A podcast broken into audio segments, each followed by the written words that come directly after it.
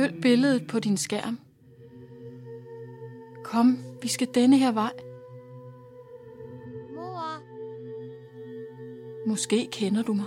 mor, Måske gør du ikke. Det er mest sandsynligt, at du aldrig har hørt om mig. Det er der ikke mange, der har. Jeg er bare en tjenestepige. Jeg er ingenting. Se drengen. Kan du se ham? Der, foran dig. Kom med. er du der? Vi går efter drengen. Vi følger efter ham. Er du min mor? Forsigtigt. Forsigtigt. Er du der? Vi må ikke skræmme ham.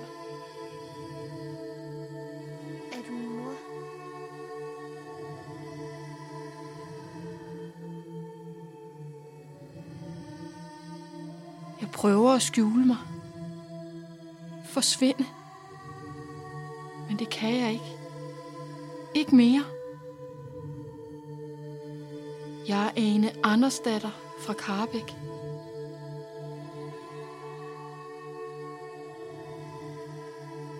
Kom. Vi skal denne her vej. Følg billedet på din skærm.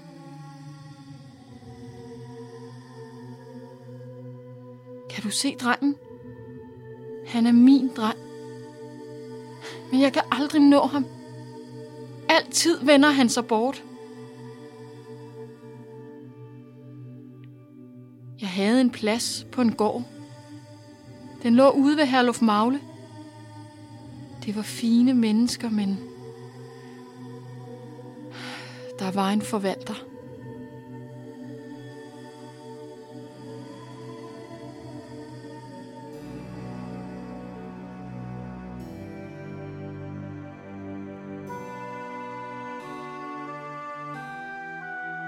Der er ikke nogen tvivl om, at livet har været hårdt på det her tidspunkt, hvis man tilhørte den tjenende klasse, sådan som Ane Andersdatter gjorde. Det har været hårdt arbejde og ikke ret meget fritid. Lønnen har været lille, og det kan godt være, at man har været ansat med kost og logi, men kosten har været minimal. Det har været brød eller en eller anden form for grød.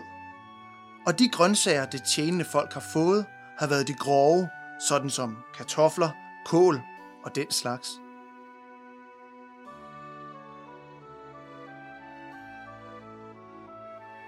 Ane tager turen fra Karabæk og til Herluf Magle, hvor hun får arbejde på en gård. Og her er der en forvalter, som hun bliver forelsket i, og ender så med at blive gravid. Og det har været ganske ulykkeligt. For det er i hvert fald endt med, at hun hurtigt er rejst videre. Og den 8. januar 1853 føder hun en pige på den kongelige fødselsstiftelse i København. Og den pige forsvinder. Hun forsvinder bare.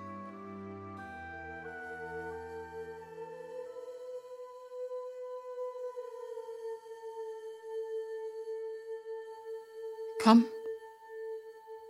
Kom, vi skal denne her vej. Hvorfor følger du efter mig? Følg billedet på din skærm. Se drengen. Der. Er du min mor? Kom, kom med. Hun forsvinder bare. Jeg kunne jo ikke beholde hende. Jeg kunne ikke beholde nogen af dem. Hvordan skulle jeg kunne få en plads, hvis jeg havde en unge med på slæb? Det første barn, den lille pige, hun forsvinder bare. Der er antagelser om, at reven måske har taget hende, eller... Ja, i hvert fald bliver hun aldrig fundet.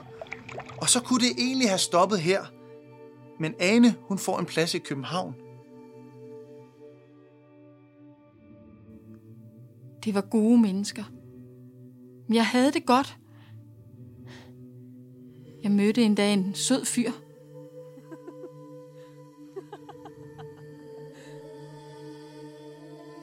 Jeg forelsker mig hurtigt. Se!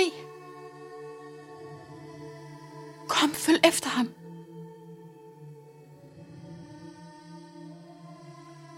Vi kender jo ikke Anes person. Vi kender kun hendes handlinger.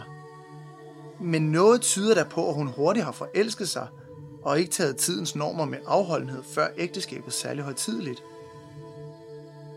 Måske har hun også bare været uheldig, og mødt nogle virkelig charmerende mænd, som har slået benene væk under hende.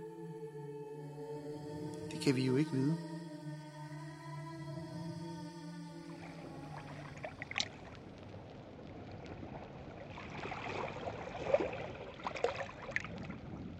Jeg troede hver gang på, at det var det rigtige. Og derfor gav jeg mig hen.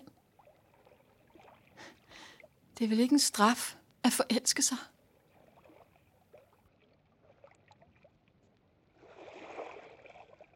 Kan du høre vandet? Kan du høre drengen? Hvorfor fryser jeg? Drengen, der løber fra mig. Er vandet koldt? Det var ham, der levede. Vi ved, at Ane føder sit andet barn den 3. april 1855. Vi ved også, at hun er presset, for hun skal starte nyt arbejde allerede den 24. april. Altså tre uger efter. Endnu en gang står Ane i en situation, hvor hun, måske ved et uheld, er blevet gravid. Og tidspunktet er rigtig dårligt.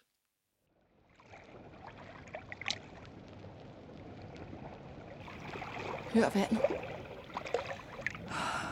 Jeg gik ud langs markerne. Vinden var stille. Julesporet førte mig længere og længere væk fra menneskene. Og ja, pludselig var jeg alene. Der var en brønd. En brønd. Da Ane er alene, kaster hun barnet i brønden og skynder sig væk. Jeg kunne jo ikke blive der. Jeg måtte bare væk. Væk derfra. Som om det aldrig var sket. Der går en hel måned, før nogen opdager spædbarnslivet, som jo må have været helt fortæret. En måned er rigtig længe at ligge. I hvert fald kan man ikke komme videre med sagen, og derfor henlægger man den.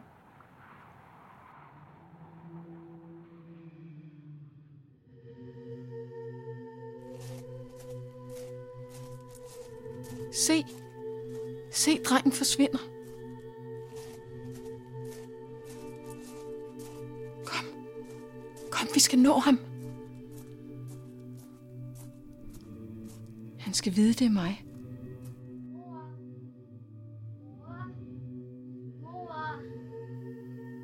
Han skal vide, hvordan jeg er. Han skal vide, at, at jeg ikke ville nogen det ondt. Jeg ville bare leve. Er vandet koldt? Nogle gange tager man et valg, man fortryder. Men det gør jo ikke, at man kan gøre det hele om. Man må leve med det. Der er ikke nogen grund til, at han løber fra mig. Ikke mere. Det er jo ham, der levede.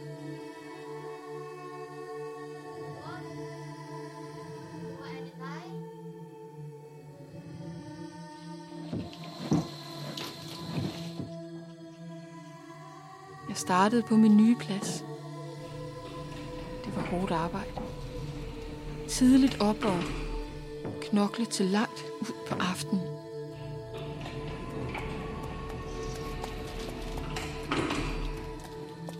Men heldigvis. Det næste barn er får, det får hun med en tjenestekæl, som hun møder i København. Han er af hendes rang, og meget tyder på, at han kommer fra en god og reel familie. I hvert fald får denne her familie en vigtig rolle. Heldigvis var der en, der ville hjælpe mig, når det hele blev for hårdt og arbejdet hobede sig op. Men intet i verden er gratis.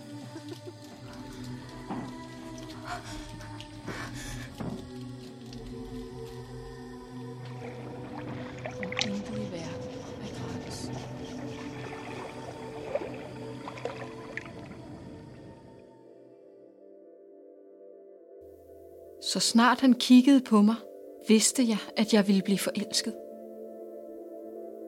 Jeg kunne ikke glemme lyden af vandet i brønden. Kan du høre vandet? Jeg kan altid høre vandet. Han var god ved mig. Han hjalp, når jeg ikke kunne klare tingene. Og da jeg fødte vores søn, så fik han mig til at tro på, det nok skulle gå alt sammen.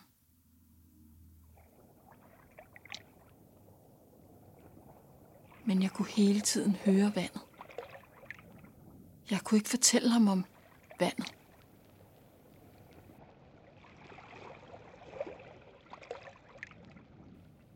I 1856 føder Ane en dreng. Det er altså kun et år efter, hun sidst blev mor.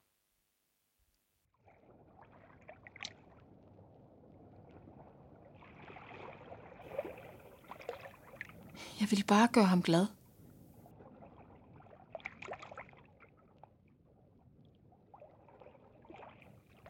Ane har allerede nu to barnemor på samvittigheden, og sidder med endnu et nyfødt barn i armen. Jeg tror ikke, vi kan sætte os ind i, hvad der er gået gennem hendes tanker. Hun er 27 år og har lige født sit tredje barn, men hun kan ikke beholde det. Han kiggede på mig og sagde, at alting nok skulle blive godt. Hvordan kunne han sige det, når han ikke kendte min hemmelighed? Mor, Den her unge mand tager en beslutning og bringer barnet til sin mor, som tager sig af det. Derfor er der et barn, der overlever. Og den tanke må jeg fuldt ane resten af livet.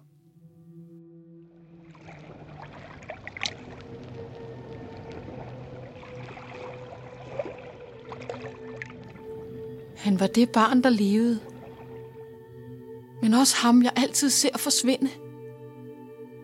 Kom. Vi skal efter drengen. Efter drengen. hvorfor fryser jeg? Ane er på mange måder en ulykkelig skæbne. Men desværre også en skæbne, der har været meget typisk for sin tid.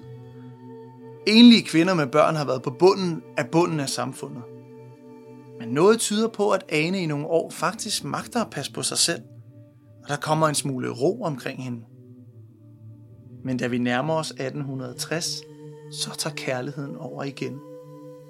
Han var min kæreste. Sådan rigtigt. Ane kommer i huset hos sin familie i Borgergade. Der starter hun den 1. februar 1861.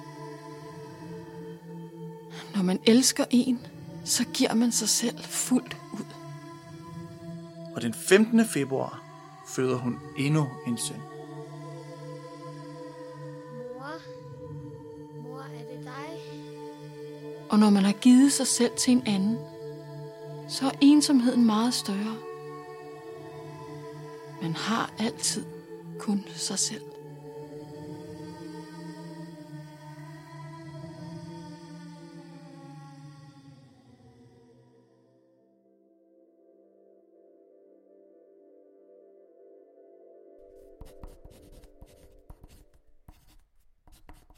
Kæreste du, Ane skrev en del breve til sin kæreste. Jeg ved, hvor fortvivlet alting er. Jeg ved, at intet kan blive, som det var, da vi kun var to. Det er her, hvor Ane begynder at virke en lille smule beregnende, udspekuleret. Hun skriver til sin kæreste. Jeg har hørt fra min mor i Karbæk. Hun er syg. Og jeg bliver nødt til at rejse til Sydsjælland. Hun har brug for min hjælp. Men til familien i Borgergade fortæller hun en helt anden historie.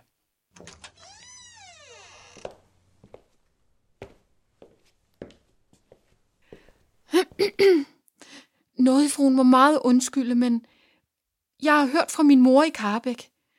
Hun har fundet en familie dernede, der gerne vil tage sig af drengen. Det er en god husmandsfamilie. Kærlige mennesker. Han kan få det godt der. Og så drager Ane mod Karbæk. Det er den 5. marts 1861. Jeg nåede kun lige uden for byen. Så kunne jeg høre vandet.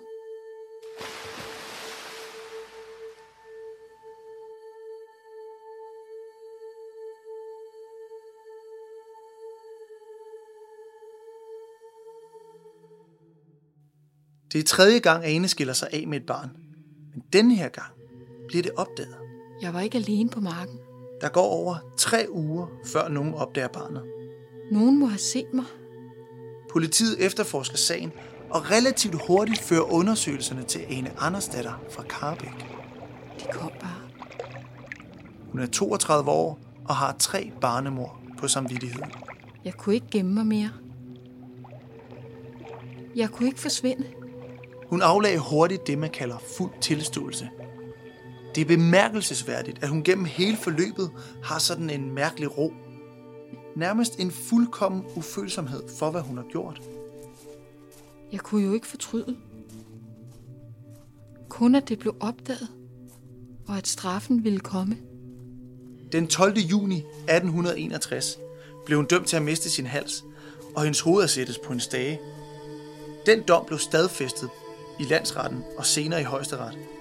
Hun blev faktisk indstillet til benådning, men ministeriet ændrede ikke dommen, andet end at hendes hoved ikke skulle sættes på stage.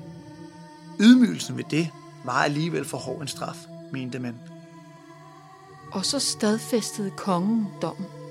Dommen, der gjorde en Andersdatter fra Karbæk til den sidste kvinde i Danmark, der blev henrettet. Det var den 21. december 1861. Mor,